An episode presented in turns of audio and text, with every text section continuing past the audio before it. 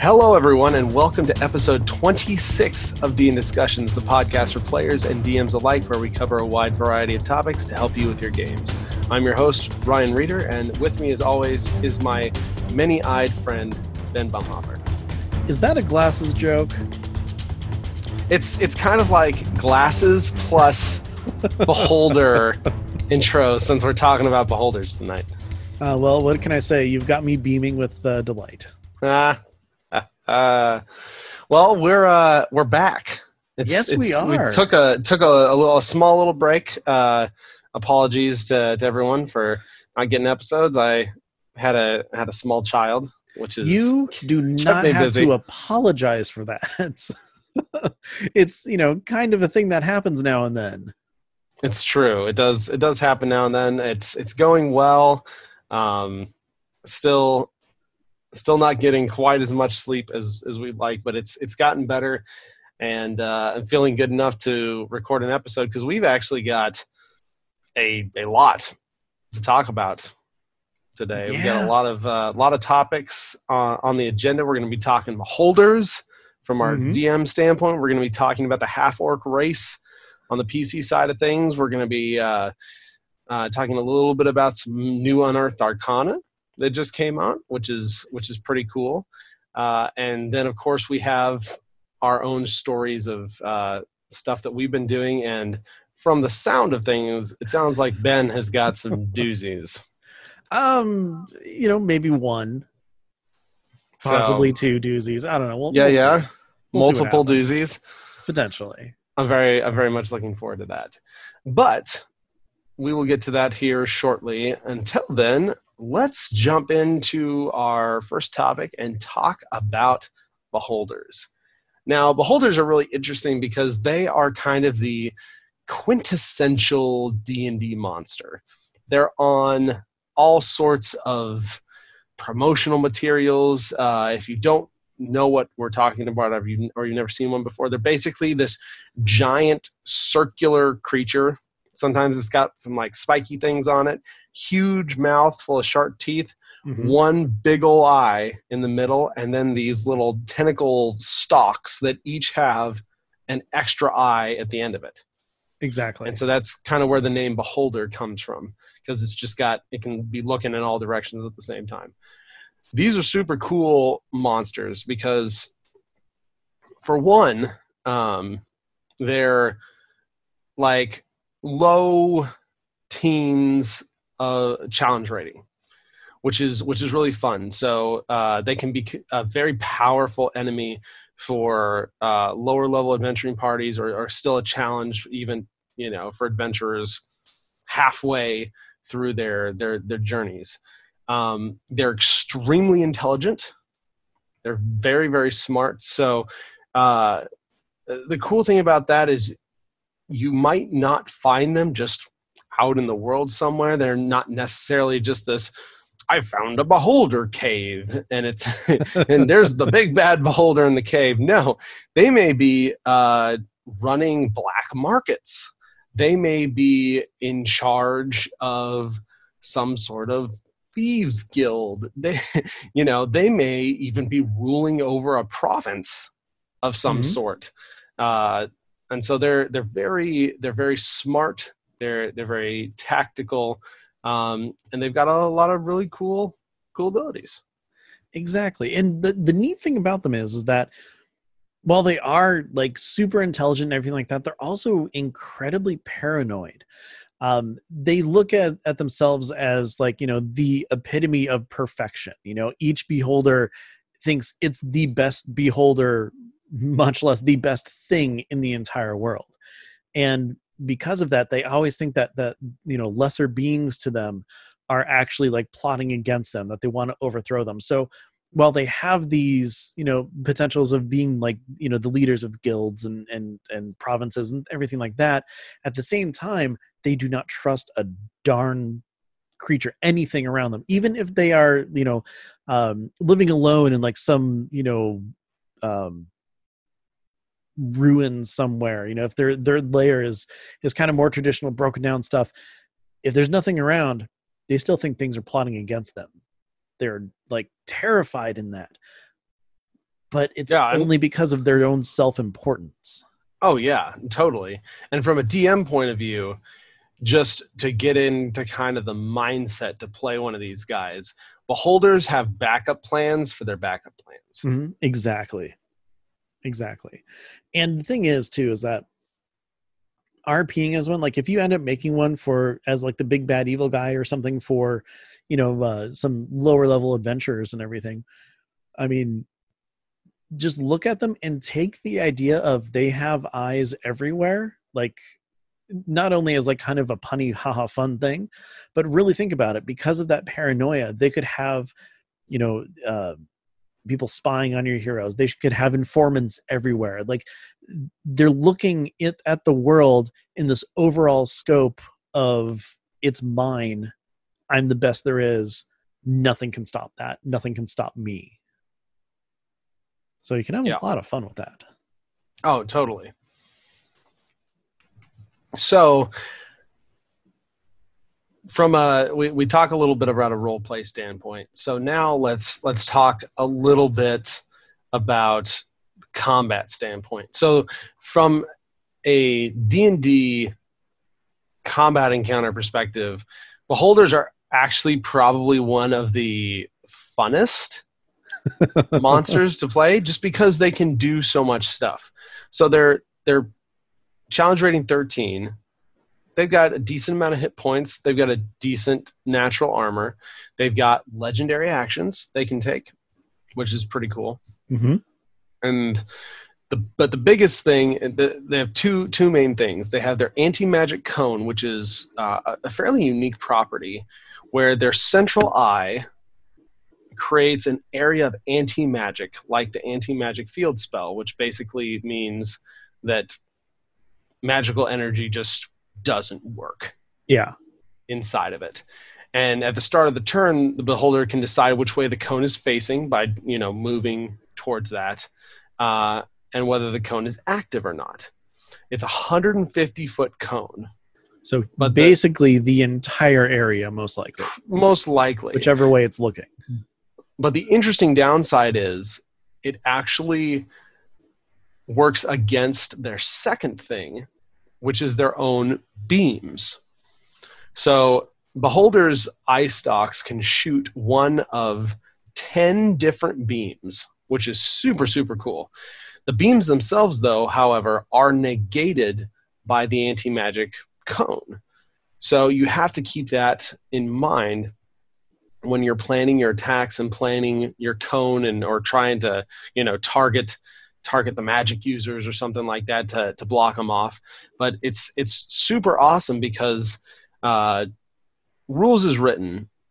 You shoot three magical eye rays at random. So you basically roll a d10 and then re-roll any duplicates you get. And the three numbers you roll on your D10 d10 are the the eye rays and then you get to decide where he's, he's uh, the beholder's shooting them.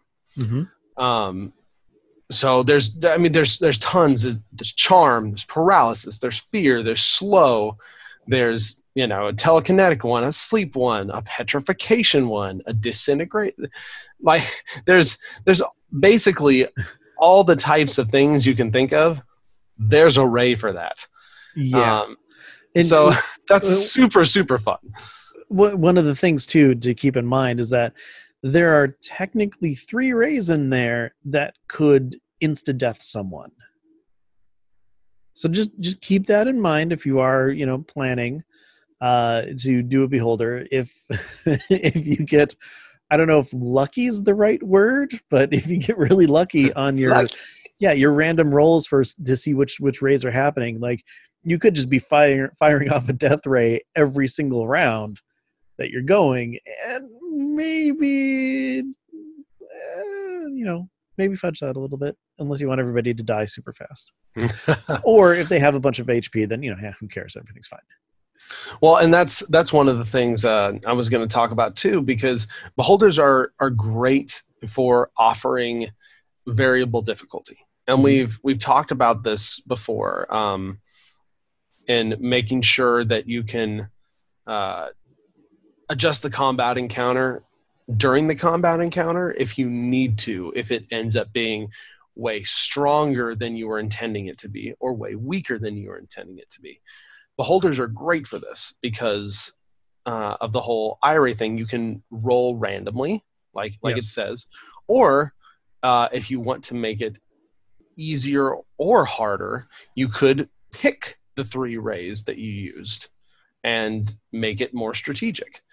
You could pick rays that maybe do some lesser stuff if the encounter has proven mm-hmm. to be much harder than you were expecting or you can maybe pick some of the other rays and deal a little more consistent damage if the encounter has been going um, much poorer for you than you were you were planning on it being. So that's that's a possibility as well. And then of course you have your legendary actions where you can take uh, up to three of them. And the the legendary action is basically just the beholder uses one random eye ray and you've got three of those to use in the round. So that's something else you can choose to or not to use uh, to increase or decrease that difficulty. Yeah on top of that too if you're coming up against a, bunch of adventurers and they're you know just really getting their butts handed to them and everything um, if one gets close and attacks you could always damage one of the eye stalks and take one of the eyes out of commission. So you can, you know, kind of play around with the variables in that sense as well. Um, it just as written, every single eye ray has a DC of 16, whether it's uh, you know dexterity, wisdom, whatever for the saving throw. So again, you know, hitting the the beholder could lower some of those DCs if you need to. Um, it could, you know, if you want to make it harder, start off with them higher too. I mean, depending on how you want to play the beholder you do have a lot of option like ryan was saying. You know it is incredibly variable. And the fact that uh, based on lore no beholder is identical to the next beholder the next one the next one um, you can give it you know like if you wanted to be really mean like a higher ac like it has like a carapace to it that you know they can like crack into or something um, or make it super squishy if you want. Uh, the fact that there are ways to really manipulate the entire playing field on this really helps out to make it uh, a, a, very versatile kind of uh, creature to kind of play around with. Uh, now i will say having run a beholder in a one shot it being my very first time running one i was not prepared for how frustrating as well as fun it can actually be. Because I, i'm pretty sure i told the story before. Um, we were with a it was a level 10 group and they had a paladin who had these awesome auras around them and everybody stayed in the aura so everybody was just making every single save that they could except for a buddy of ours who he knows who he is. And uh, i felt bad picking on him sometimes but at the same time you know when i'm just kind of uh, rolling and and uh, determining what beams are shooting where and everything and meanwhile everyone's trying to stay in that anti-magic cone and one person's not guess where those beams are going. But yep. yeah, the the fact that that anti magic cone is there adds so much more uh, strategy to what you can do as well. I mean, if you really think about it, an anti magic cone, look at everybody. Guess what? Their magic items aren't working. They yep. can't cast spells. It, it, does say that magic items become mundane while in a ma- uh, an anti magic field. Yeah, there's so there's a lot more that you can play with that. You know, if, if um, you're, I don't know, someone wants to cast a cure off or whatever, but the, their target is inside that cone, guess what? That cure doesn't hit them. Yeah.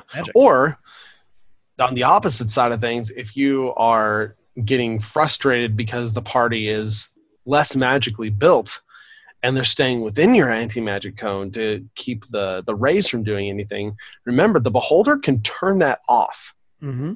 as well so you have that tool if you need to, and say, "This is a cool thing, but it's just not working out for. it's just not working out for him.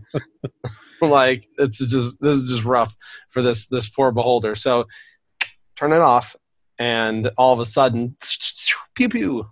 Exactly, and also definitely remember that that anti magic cone is on, um, because otherwise you could again make a big mistake like I did, forget that that's there, and then someone does a really cool, awesome attack. They roll damage and everything. You're like, oh wait, no, that wouldn't have happened because of this, and then everybody's just sad. Yep, that's true.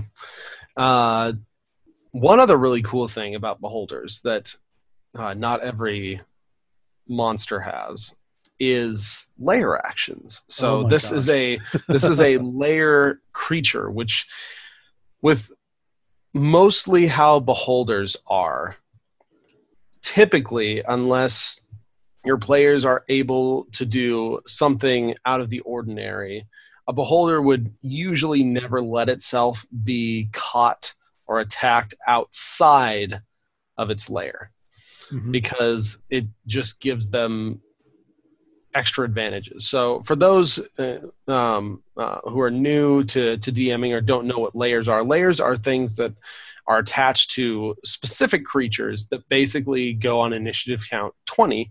And there's several effects that you can pick from that will affect usually the area within the, the combat zone. So, for example, from a beholder standpoint, you have several lair actions. One of them is a 50 foot square area of the ground within 120 feet of the beholder can become slimy and becomes difficult terrain until the next round.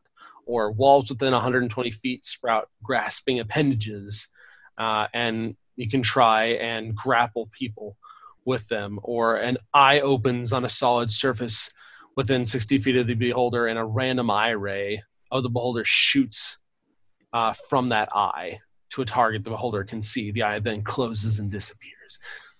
That's actually kind of like a horror effect. it is pretty nasty. It's like, I, I, it just makes me think. Uh, uh, takes me to like Fullmetal Alchemist when they're when they're kind of you know in the in the in between, and you just see the, the yeah, the big giant eye. these giant eye. It's just like, oh gosh, ah. Uh, Beholder can't repeat an effect until they have all been used, and it can't use the same effect two rounds in a row. Yeah. So, it, it- you you can't just do that every time, but it allows you to cycle, and it gives you another cool tool to use during the fight. Exactly. And I, I can tell you just from playing around with Beholder in its lair, those lair actions add a lot of diversity as well. You know, if uh, the the players are, are kind of running around a whole lot and everything, that slime floor really helps. Um, if you've got someone who, you know, hey, you, you need to grab them so that those beams can hit them and they don't have those dex throws, uh, those appendages reaching out and grabbing them can can actually work out really well. Again, our buddy was grappled and then hit with the sleep ray, so not fun for him. But uh, I mean, Yeah, it's that's rough. It's it's a lot of fun, and uh, having all these different rays and everything really kind of lets you experience a lot of the different like debuffs and stuff that can happen to players. You can see how different things work, how things interact because of that, and you know, like one of the most maddening things about a beholder isn't uh, oh the disintegration ray got me. I mean yeah that that's not a happy thing. It's it, it really sucks. But like being charmed for a round or being feared for a minute and, and you know different things like that really kind of um, can instantly change the battlefield just based on whatever you rolled or you know if you do fudge your rolls and kind of you know uh, strategically choose the different beams to use and stuff so there's a lot going on with these. It's it. I would say that for so far all the monsters that we've done, this is probably one of the easiest to run, can be really hard to master just because you have a lot of different choices and and things that you can do throughout the entire fight. So uh, you said you've actually run one before. Yep. Um, you you ran it, but you ran it more as a like just a big bad rather than um, as a more of a character. Kind of, yeah. It was. Uh, I mean, it was just a one shot. They were going to go trying and uh, um, retrieve a uh, a crown, which just happened to be on one, of the, you know, on one of the eye stalks. So, yeah, it, it was basically monster to beat to get the thing to you know successfully finish the one shot. Yeah, yeah, that sounds like a, a pretty standard one shot type thing. So that's that's fun, and you get to give your players a really fun uh, battle for it as Mhm, well. Definitely. Uh, I have I actually have one beholder in my my main campaign so Oh, really? far that I'm running, and he is, um, interestingly, the second in command for a black market ish type guild. Hmm. And it's one of those things. It's just like, man, if he's he's second in command, who's the who's the guy pulling the strings? Yeah. Uh, but uh, his name is his name is Kelsar, and he's a like a sandstone type colored, like almost like think uh, Arabia desert type type look. Okay. Okay. Um, but he he's our my players have actually met him. One of my players uh, who was in the campaign left for a while and then rejoined. Uh, his character works for him Oh, directly.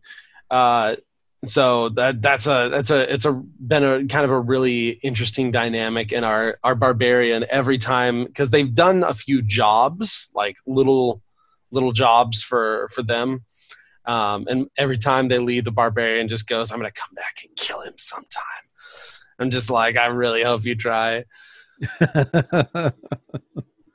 it'll be it'd be a, a very interesting fight and potentially make a lot of people really mad but it's uh they're fun they're really fun uh they're they're smart and um a lot of times you don't necessarily get to run really smart not even necessarily enemies but uh just like even npcs or yeah. antagonists or something like that. So uh, we'll we'll have to see where it goes, but that's that's been my like beholder experience. I've ran a spectator before. It was one Okay. of the the first monsters that I used in my main campaign. And for those of you who don't know, spectator is basically like a toned down beholder for a much lower level party. They've only got four they got one main eye and they got four stalks um, and they're they're they're they're still fun. They've got they got some eye beams and stuff. Uh, it, like i said it's it's basically a toned down beholder. So if you're looking for something of similar style uh, you can look at a spectator uh, for your party. Yeah, in fact, my party recently uh, went up against a beholder zombie, and uh, same deal. The only four eye beams, um, although it does have the disintegration ray, so you know, still something to, to kind of watch out for. But um, they had uh, a couple gazers with it too, which uh, those are essentially like mini me clones of the beholder that dreamed it up. But they also ha- they're like you know little tiny things like maybe about the size of like a meatball oh And, yes they're so cute Yep, and they've got like four eye stalks and everything, and so uh, there were uh, two of those hanging out with the undead beholder and or the zombie beholder, whatever you want to call it, and uh, we had a little fun with that. gazers. Oh gosh. So fun. Uh yeah they're they're they're cute little things. Uh i've used them i used them when i did my uh little wardrobe mini dungeon. Oh they yeah, were, they were fighting fighting over some uh some like clothes like these old this guy's old laundry they're fighting over it and there's like four or five of them that they had to they had to fight and one of them and the the party was very high level for engaging those those kind of things but one of them actually got a charm ray off uh, because you hit them with enough rays eventually eventually the dice will will fall to you so that was that was super fun um but yeah those are there's there's several creatures in that beholder type family that Mhm. um are are pretty fun to play so definitely check those out yeah, and I mean, if you want to take one step even further, is uh, the Death Tyrant, way worse than a beholder. and isn't that basically like lich beholder Yeah, pretty much. yeah, not a not a fun thing. Yeah, so there there's beholders all across the spectrum Um, I'm trying to think if there's anything else. Is that is that it? Any other any other tips? Any other Just, tricks? You know, they're fun. fun. it. Yeah. they're fun. They're they're a great introduction as a as a big bad, or you know, as just a, a, a mysterious figure that that runs something that could your players could get entangled with. Mhm. Exactly. Exactly. All right. Well, let's uh, continue on to our player topic and talk a little bit about half orcs. Yay. Uh, and this is this is kind of interesting because uh, it's a very it's a very uh, backstory potentially backstory rich race. I think. Yeah. Um, it's In- it's one of in fact, those. Uh, Oh, I mean, just just to say, you know, the the little bit here. If you go to D and D Beyond about any of the other races, you usually get a ton of information. There's actually not a whole lot here for the half orc. I mean, it's got about you know a good maybe page or two of stuff, but for the most part, it leaves a lot to the imagination because of just all the different kind of pathing and, and, and ways that you could put a backstory together for it considering a half orc is obviously half orc of something. And i mean generally it's human but it could be a different race depending on how you want to play it. Yeah, and that's and that's kind of the starting point, right? So a half orc is the product of an orc and some other humanoid race, um, and so there's there's a lot of interesting potential uh, for backstories and stuff there, like the whole child of two worlds type thing. Um, I've actually got a great example of one because uh, my main campaign actually has a half orc player in it, and his mother was the orc, and his father was human, and it was a very uh, interesting story because uh, his mom, the orc, fell in love with a human, and he loved her back, and they they had a son, and the the orc's mom, basically grandfather to him,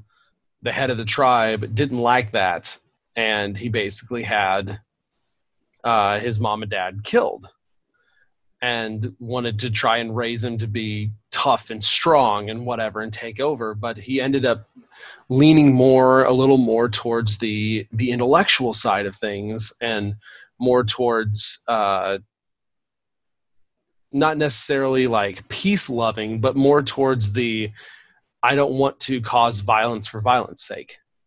so more like a thing. diplomatic approach to things Yeah, as yeah. just straight up violence And so uh, he didn't want to just randomly go and, you know, pillage and destroy and loot and burn and stuff. So he he broke away, and part of his backstory is he wants to eventually go back and face his grandfather.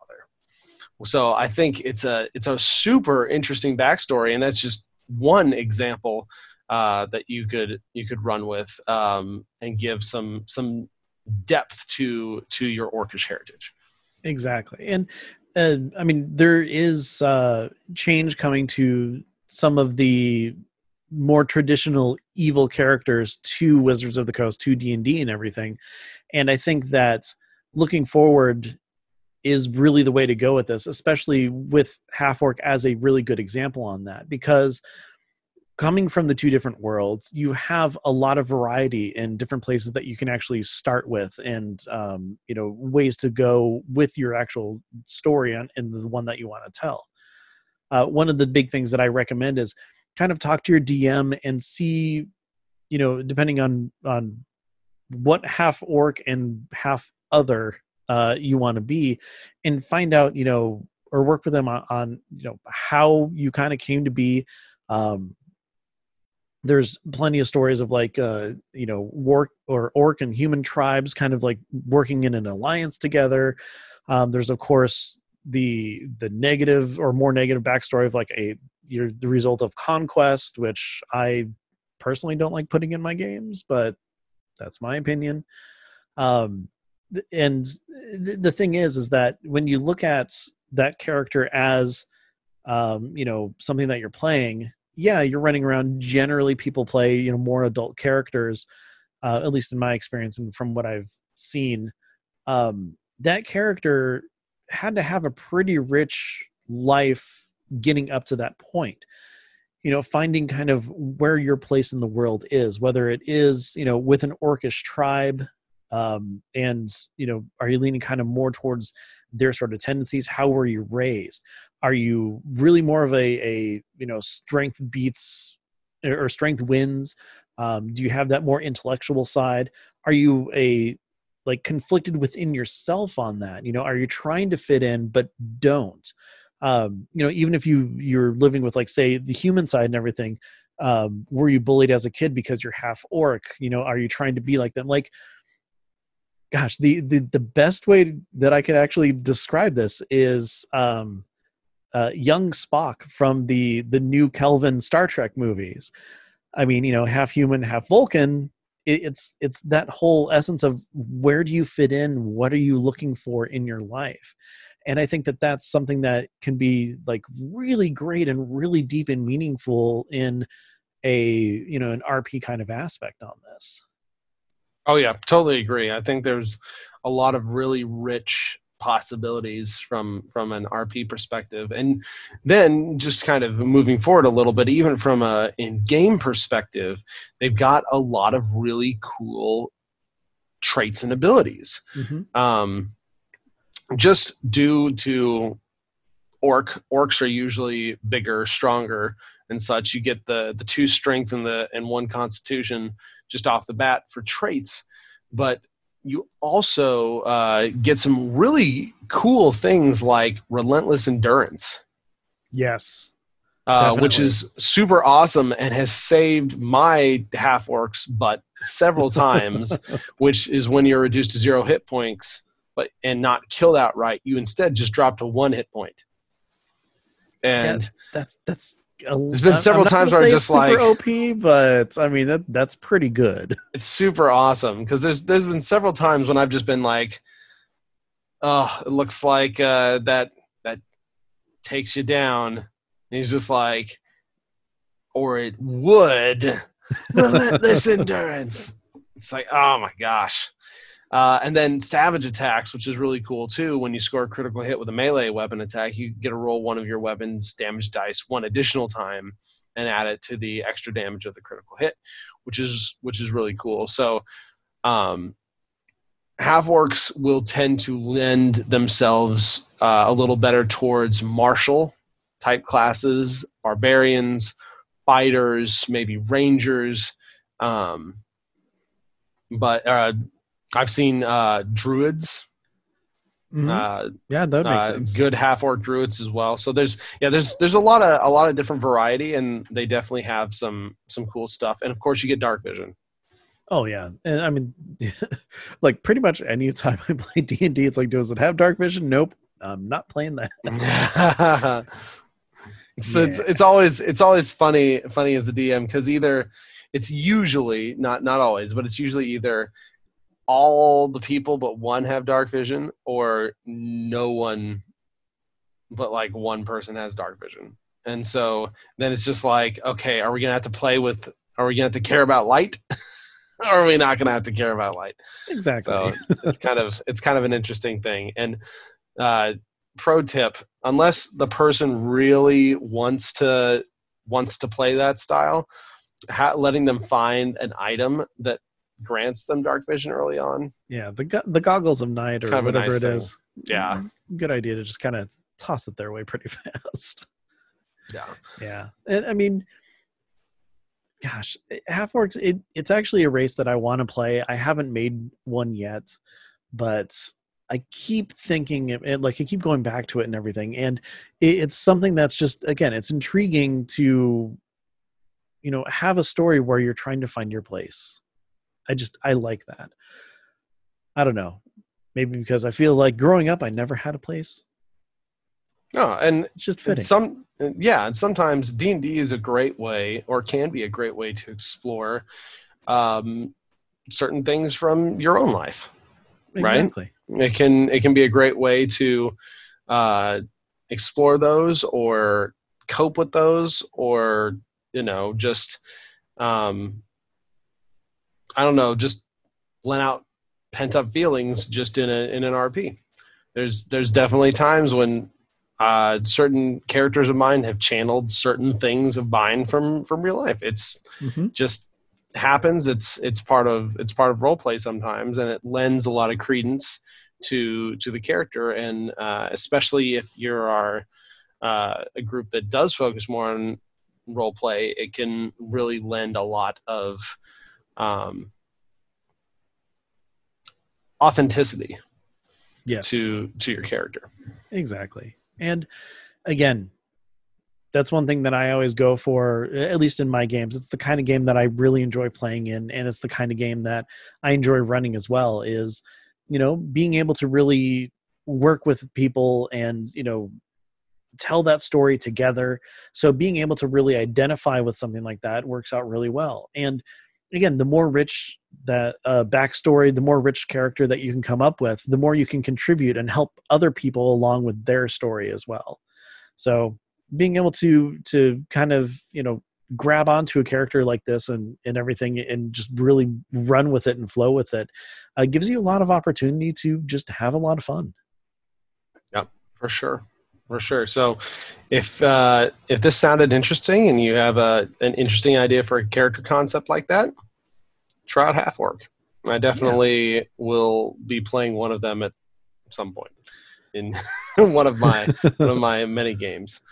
Um, okay, so uh, we talked a little bit about this at the top, and it's one of the things that I, I kind of want to do a little bit going forward because um, kind of at least keep up to date on some of the current D&D stuff. So every once in a while, Wizards releases something called Unearthed Arcana, which is playtest material that they want feedback on for things that may end up being in another book or published adventure at some point along the line. This one is actually focused on feats, and we'll have a link to it in the show notes on dndiscussions.com but uh, it's it's kind of a, a really interesting unearthed arcana because it's feats that almost they, they kind of focus on letting you multi-class quote unquote a little bit without actually dipping your toes into the full-on multi-class. Yeah.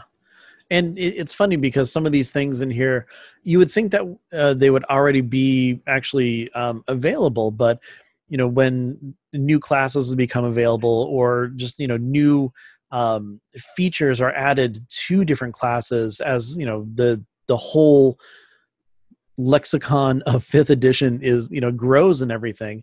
Um, they add these in just to kind of make things you know a little bit more even a little bit more i guess balanced might be the right word.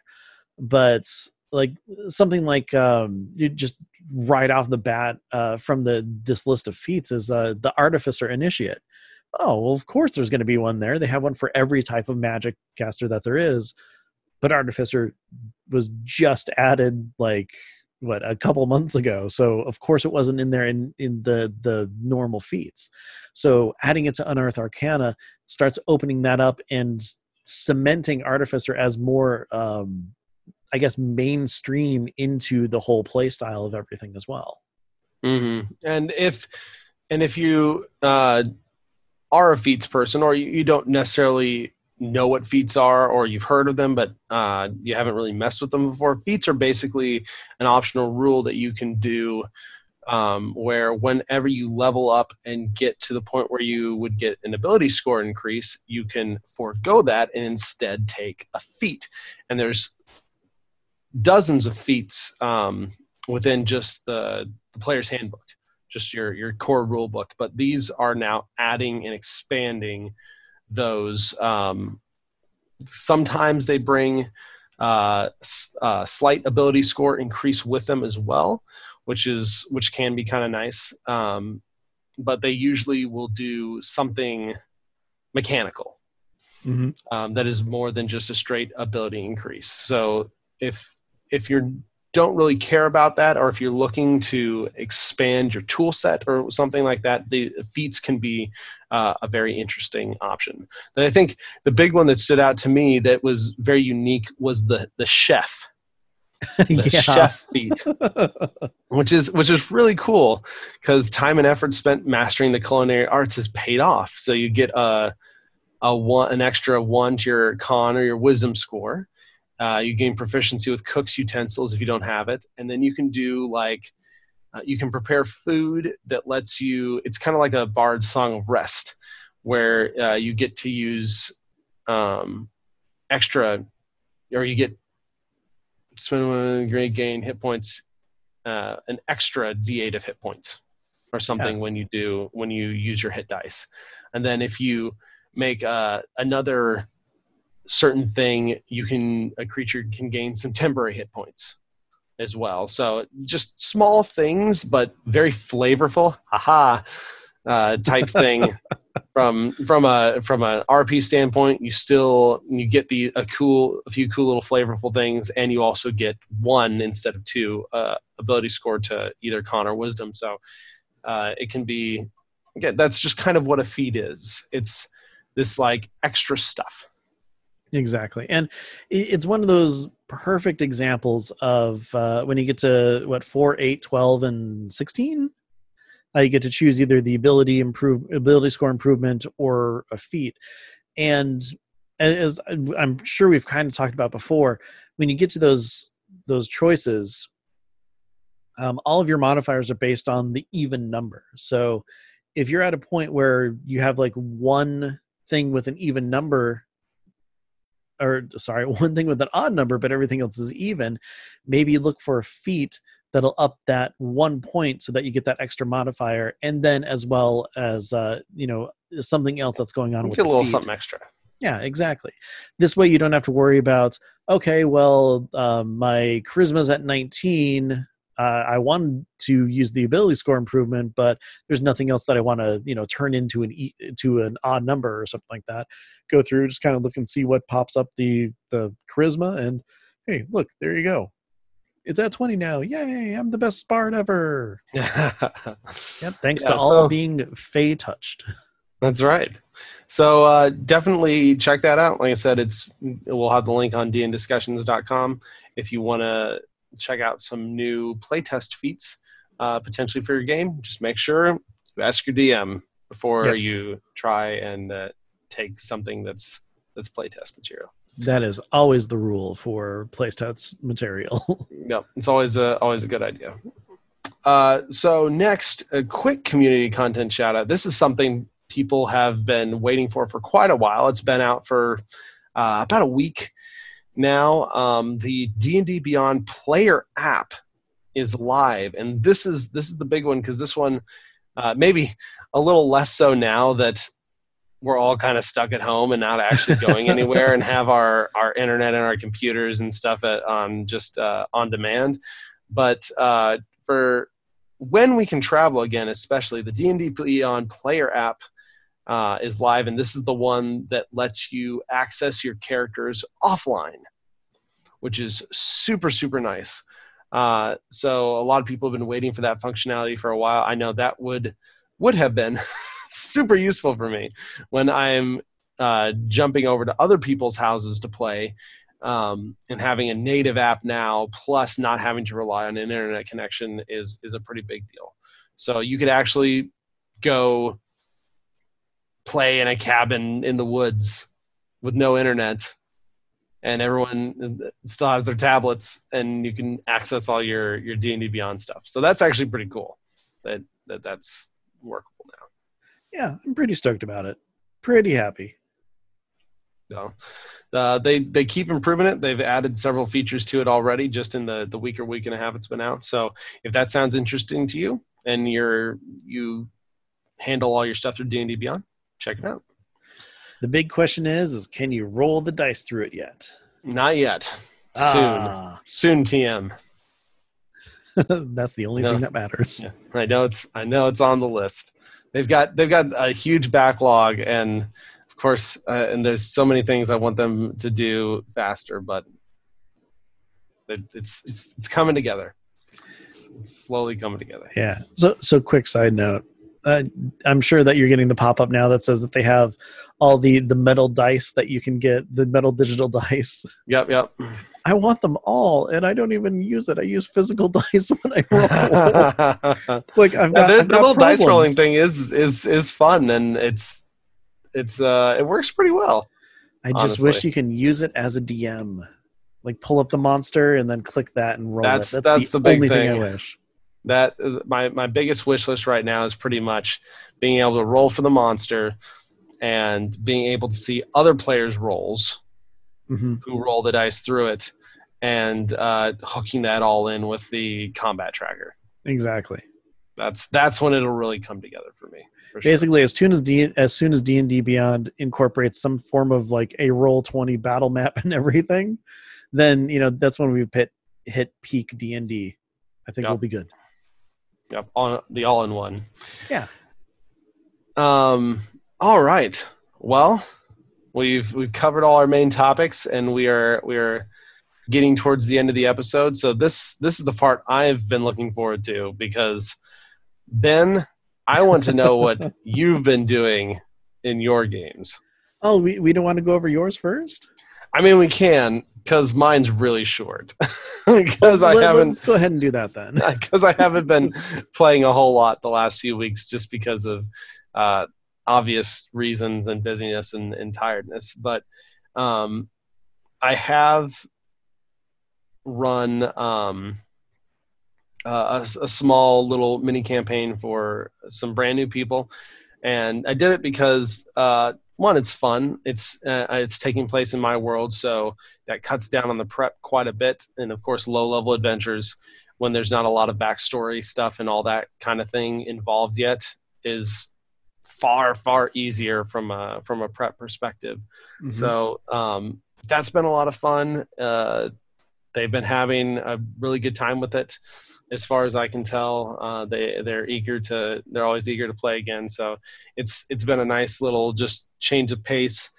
But I am I'm very eager to also get back to my main campaign, and it's it's gonna be a it's gonna be a pretty big one because they they just for for those who have been listening now it's it feels like it, we haven't played for like month and a half two months just due to like scheduling and then baby coming and all that stuff. But they they just finished a really big arc. We're going to be having a downtime session. And so i'm going to be doing something i haven't really done slash tried before. And we're going to be kind of uh, player hopping. And so this is going to be a really interesting thing. And i'm, I'm looking forward to kind of um, post-morteming it because uh, i've never tried it before. And it's going to require a lot of balance to make sure that all the players get the chance to kind of shine and participate. Um, and it's going to take balance between party moments and then single and like double people moments and making sure that I spread that around and I I try to order it right. So it's it's something that I've been thinking about quite a bit and I'm thinking about it a little more because um, if all goes well, we're going to play that session next Friday. So Ooh. it's it's something I've been I've been thinking it starting to to think about again more and and trying to plan. There's a lot of a lot of moving parts to it, so it'll probably be one of my um, more prepped for sessions in quite some time, just because of it. But hopefully it'll go well, and hopefully it'll be fun. That's well, sounds that's like it's been a lot of fun though. So I mean, that's a plus. yeah no it's uh, I, I've really enjoyed my main campaign. My my players are almost uh, level ten, so they're they're getting up there. They're about the midway point from a from a power standpoint, and they're starting to deal with bigger issues. So it's it is it's been a lot of fun for cool. uh, for DM for me as a DM for sure, and uh, they seem to be having quite a bit of fun as as players too. So eager to get back to that. Oh, cool. I look forward to hearing more stories about your main campaign because you've done some amazing storytelling and encounter design and world building and everything. So, like, it, I would love to play in that game, but uh, overall, I mean, I, I'm looking forward to hearing more about it. Yes, and I, uh, well, first of all, thank you.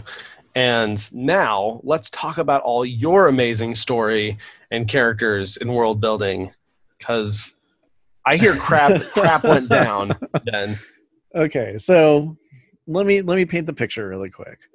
Um, so we are in you know brand new city. Uh, they're kind of putzing around, you know, learning different things about it and stuff like that. Um, having meetings with kind of like the head of the of the city to kind of, you know, figure out what the next steps are going to be, since they reported, you know, what happened in that evil mage's tower and all that stuff.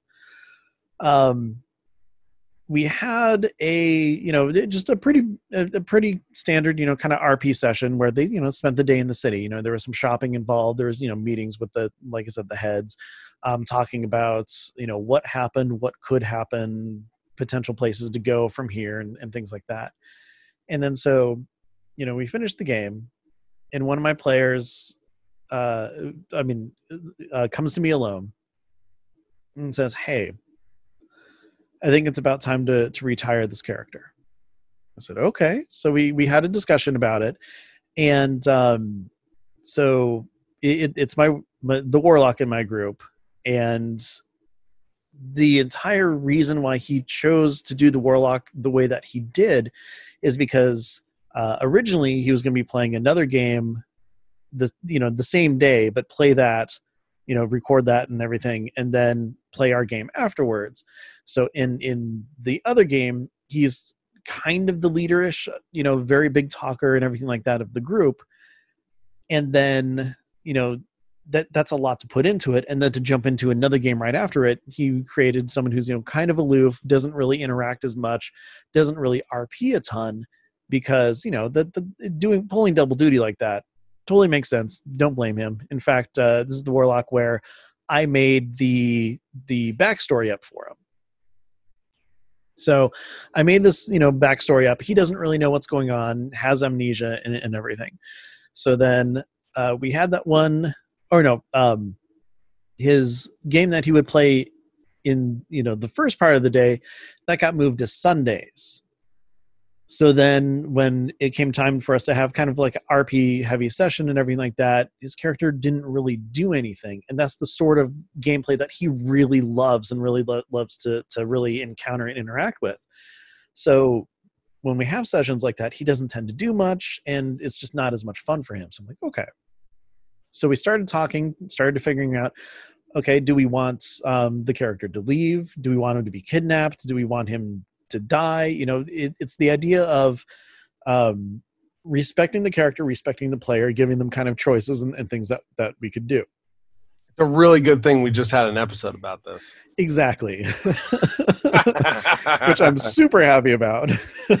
But um because of that we said okay i've got an idea for something to happen and you know i didn't clue him in because um you know it's one of those things where i still want him to enjoy the encounter without knowing everything that's going to happen. And uh, i told him or and, and we both kind of uh, came to the decision that we're going to let the dice do what they do. That's going to determine what happens how things are actually going to fully play out. And i had contingencies for um, okay you know if if I can potentially kill him with this, I can potentially do that. You know, I had like a whole bunch of different things of what could happen based on everything else that happened in in that day. It's one of the the most unprepared preparedness like sessions I've ever done. Like you know how that goes. Like I don't have anything written out, but I'm like, yeah, yeah, I can you know have these paths available to me if need be. So we go through the whole you know the session and everything and it just kind of keeps going on and going on and i don't get to this point where i can have him confronted because way back when i think i might have talked about it at one point on the show they did this heist and this little halfling warlock stole this um this like orb of power of some sort. The rest of the party didn't see him take it. They thought they were stealing something else that was actually housing the orb but he pulled it out. So he's been holding on to this the whole time. So I'm like, okay, well, the people that he stole that from are looking for this. And I mean, they have been this entire time, but I'm like, we're going to amp that up a little bit. We're going to make it so that they find him now to try to get it back. So, um, everybody kind of did what I thought they would do. They kind of split up in town to do their own things and everything. And then um, it's funny because he is heading off back towards the inn to just you know spend the rest of the day in the inn because that's what he does if they're not really doing anything. And my sister starts following him, and I'm like, oh, this is going to change things. And so I, I kind of uh, because you were going to ambush him, I assume. I, while I was by totally going to ambush him. Um, because the thing is, the day before, before this even came to be a thing, he found an altar to his patron, which was kind of like, what? Like, why should this be there? He, you know, I kind of had like his patron kind of pull him towards there and everything like that. So I was going to make it happen again to kind of pull him towards it and everything, see if he would, you know, do anything with it. And so he walks past the the inn, keeps on going, and my sister who's following him i'm like oh this is gonna be this is gonna play out so differently. This is gonna be cool. Like i was like getting super stoked. She's like i'm gonna go ahead and put my stuff in my room. I'm like oh! So she ends up going into the inn to drop her stuff off. I'm like oh now he's got a head start on this. This is gonna be amazing. So he he gets to where the shrine is and everything and all of a sudden i have this dragonborn who i created this character sheet for him and stuff forever ago. Um, they were i've in, in, case they actually like stepped outside of the building in, instead of taking a secret passage through the sewers there's going to be a group of these people there who were going to confront them and everything. And this character was there this this entire time and he's been hunting them ever since. So he steps out from behind the tree wearing these purple robes which that's a trigger to the warlock to just attack based off of what his patrons been having him go through and do this stuff so he immediately fires off some Eldritch Blast. I'm like, oh, it's on. And I'm like, I didn't, I should have known that was going to happen. I didn't fully expect it to happen, but I'm like, okay, that's right. Of course, this is going to work this way. So they start fighting. Meanwhile, my sister is, uh, you know, just kind of walking back, trying to catch up. Doesn't know that the fight's going on yet. I mean, obviously she does, but her character doesn't. And then um, the warlock Tibbs uses Thunderstep to get away my sister hears that she starts booking it towards him like you know dash action everything. We get her into the initiative and, and, stuff. And it's a it's a really good fight. Um it's it's a sorcerer versus a warlock and they're just spells are going around they're attacking each other until finally after that that uh, thunder step the sorcerer's like no i'm gonna end this and throws a level five fireball at him. And he's already like super low hit points because his con's like an eight. So he's got like nothing in the way of hit points. And I'm just like, oh, I, I felt horrible doing this. But it's like, it's what this bad guy would do. He wants to get his thing back. And this is something that you talk through with your player. Yeah, exactly. It didn't make it any easier though. So then, you know, Tibbs falls. And um did you outright kill him with the damage? No, no, I didn't. Didn't outright kill him. Okay. It, it did drop him to zero though. Then it was his turn, so he he does his death saving saving throw. And I have a a, a death saving throw house rule that we work that we do now. So I, I might have brought it up when we talked about house rules about um, how the player rolls or the the DM rolls for the player so that they no one knows what's going on. It adds tension and stuff. After kind of talking to some of my players, we all agreed, okay, we still want it to be in the player's hands. So they roll, but they message me to tell me what it is. So this way, the rest of the party doesn't know. So it still adds that tension of, you know, okay, I need to get my heals to him, as opposed to, okay, we still have three more, you know, three more rolls because they've they've saved twice already or something like that, you know. So, anyway, so he rolls. It's an eight. So I'm like, that's one death save. So my sorcerer walks up. He's holding his staff, and I'm like, he'd hit him with the staff. Is just what would happen. So smacked him with the staff. There's his other two death saves. Next turn, my sister finally gets into rage, starts firing magic missiles at him at like level five. So she's like peppering him with these magic missiles. So instead of fighting, dude wants to get his treasure. So he grabs the bag and takes off flying. My sister fires more magic missiles at him, ends up knocking him to zero. He falls down, hits the ground, dies like five feet away from Tibbs.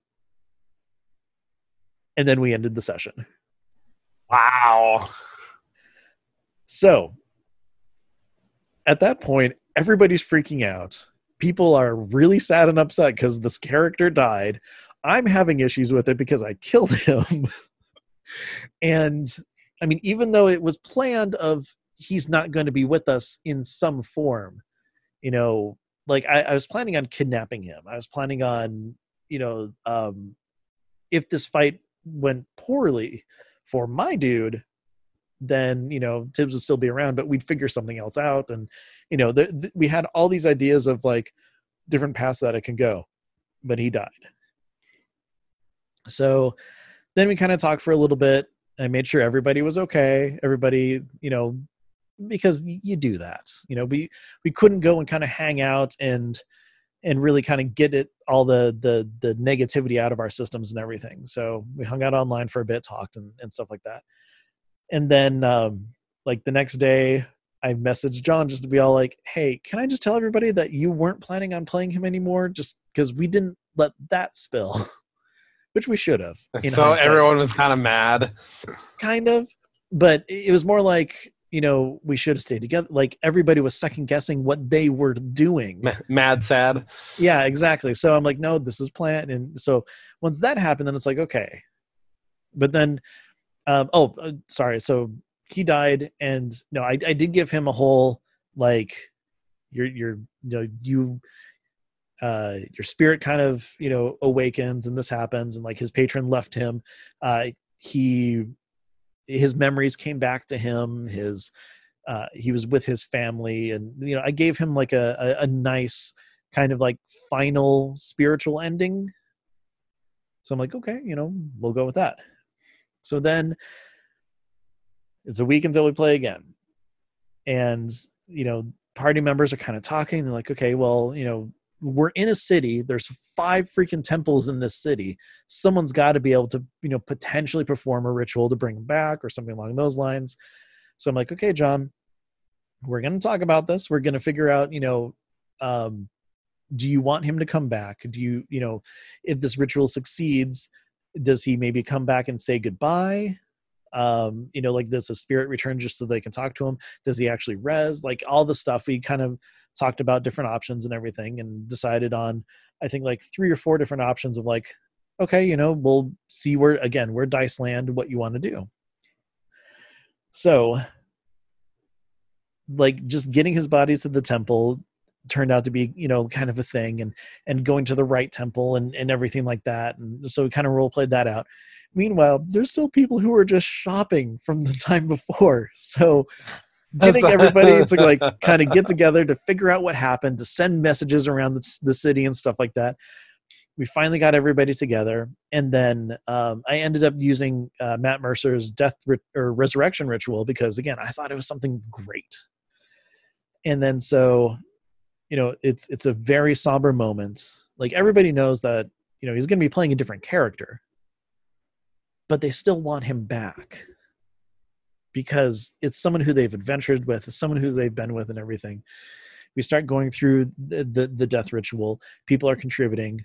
And like i'm not going to lie there's tears all over the place in this session. Like it's like i'm close to bawling half the time. It it it was like so just touching all the love and thought that everybody was putting into uh, everything but even more so just like the care that everybody had and how they were getting into the game and the session and, and all that and like it was really touching to know that yeah it's it's an important game for me and i love doing it and everything but seeing the same sort of level on everybody else is cool you know? But anyways so they go through the ritual and everything. They actually completely succeeded like really well like blew away the the difficulty on that. So then i turned it over to john. I'm like okay so what happens? And uh, it ends up that that Tibbs comes back to life and kind of talks to everybody, and you know we have like a yay, you know, big group hug kind of thing and stuff. Um, he tells them that you know he remembers more of himself you know his patrons left him. He doesn't have these abilities anymore. He feels like if he were to go with them that he would just be a burden on them and stuff. So like long story short he ends up you know kind of gifting some people some of his magic items and stuff because you know he's cool like that. Um ends up having the orb that he took and then also another one that's they took from the the mage tower that the whole party didn't know that he had so these these two magical orbs that are like you know being filled with like this necrotic energy and stuff like that to do something um, he just has two of them in his bag but now the party knows. Um, the third one's in a safe in uh, the starting town but anyways um, and then he decided that he's going to uh, travel and see if he can uh, work with and join the halfling family that runs the halfway inn uh, between all the different towns. Because like in his amnesia world that's the only place that he found like kind of familiarity and stuff. So uh, we're going to be starting off the session with the next morning after all this has kind of been decided and go from there. Wow. That's quite the deal. Yeah it was it was intense, like really intense. I mean, first of all, going through a whole session knowing something big was going to happen was like it, it's a little rough, but uh, you know we got through it. But then, yeah, that that resurrection, man, it was it was something. Like it it it really hit me in the heart. Yeah, killing killing your first player character at the DM can be rough. Oh yeah, definitely. It can and it's it sounds like you've got a, a really great group. That's that's definitely uh, those are those are good moments. Oh yeah, and I mean, I really have to say, it, it's one of those things where you know we we've grown together over these past couple of years and like really trust each other to be able to be you know like that vulnerable and that open and stuff and like every single person in the group is just absolutely fantastic and i love playing with them oh it's awesome I'm I'm really glad that all worked out, and I'm really glad that uh, you were able to give his character a, a fitting end. Oh yeah, and even more so, I am super super excited for them to meet the new character. I know some of it, but uh, yeah, I'm really looking forward no, to no the spoilers. Oh no, definitely, I'm not saying anything. Yeah, yeah. this will be it'll be good. It'll be good for sure. yeah. Well, that's Anyways, awesome. That's what's been going on, and then we took two weeks off because you know life happens. So. yeah, and sometimes you just have to take a little a little breather after those types of those types of sessions, and just kind of collect, and then come back, and everyone's everyone's usually better for it and exactly. ready to play. I know my group has been like chomping at the bit to play to all play again. So I'm I'm very excited about that. Yeah. All yeah. right. Well, I think that does it for us. I think that does it for uh, the show tonight. But before we go, Ben, why don't you tell everybody where they can uh, reach us real quick? All right. Well, you know what? If you're looking for a way to uh, tell us your stories of, uh, you know, backstories of playing a half orc or the time that you decimated an entire party with a beholder or anything else, really, uh, you can always email us. Send those to dndiscussions at gmail.com. Uh, it's where we'd like to hear from you in long form. But if you're looking for a short form kind of way, guess what? We're on Twitter.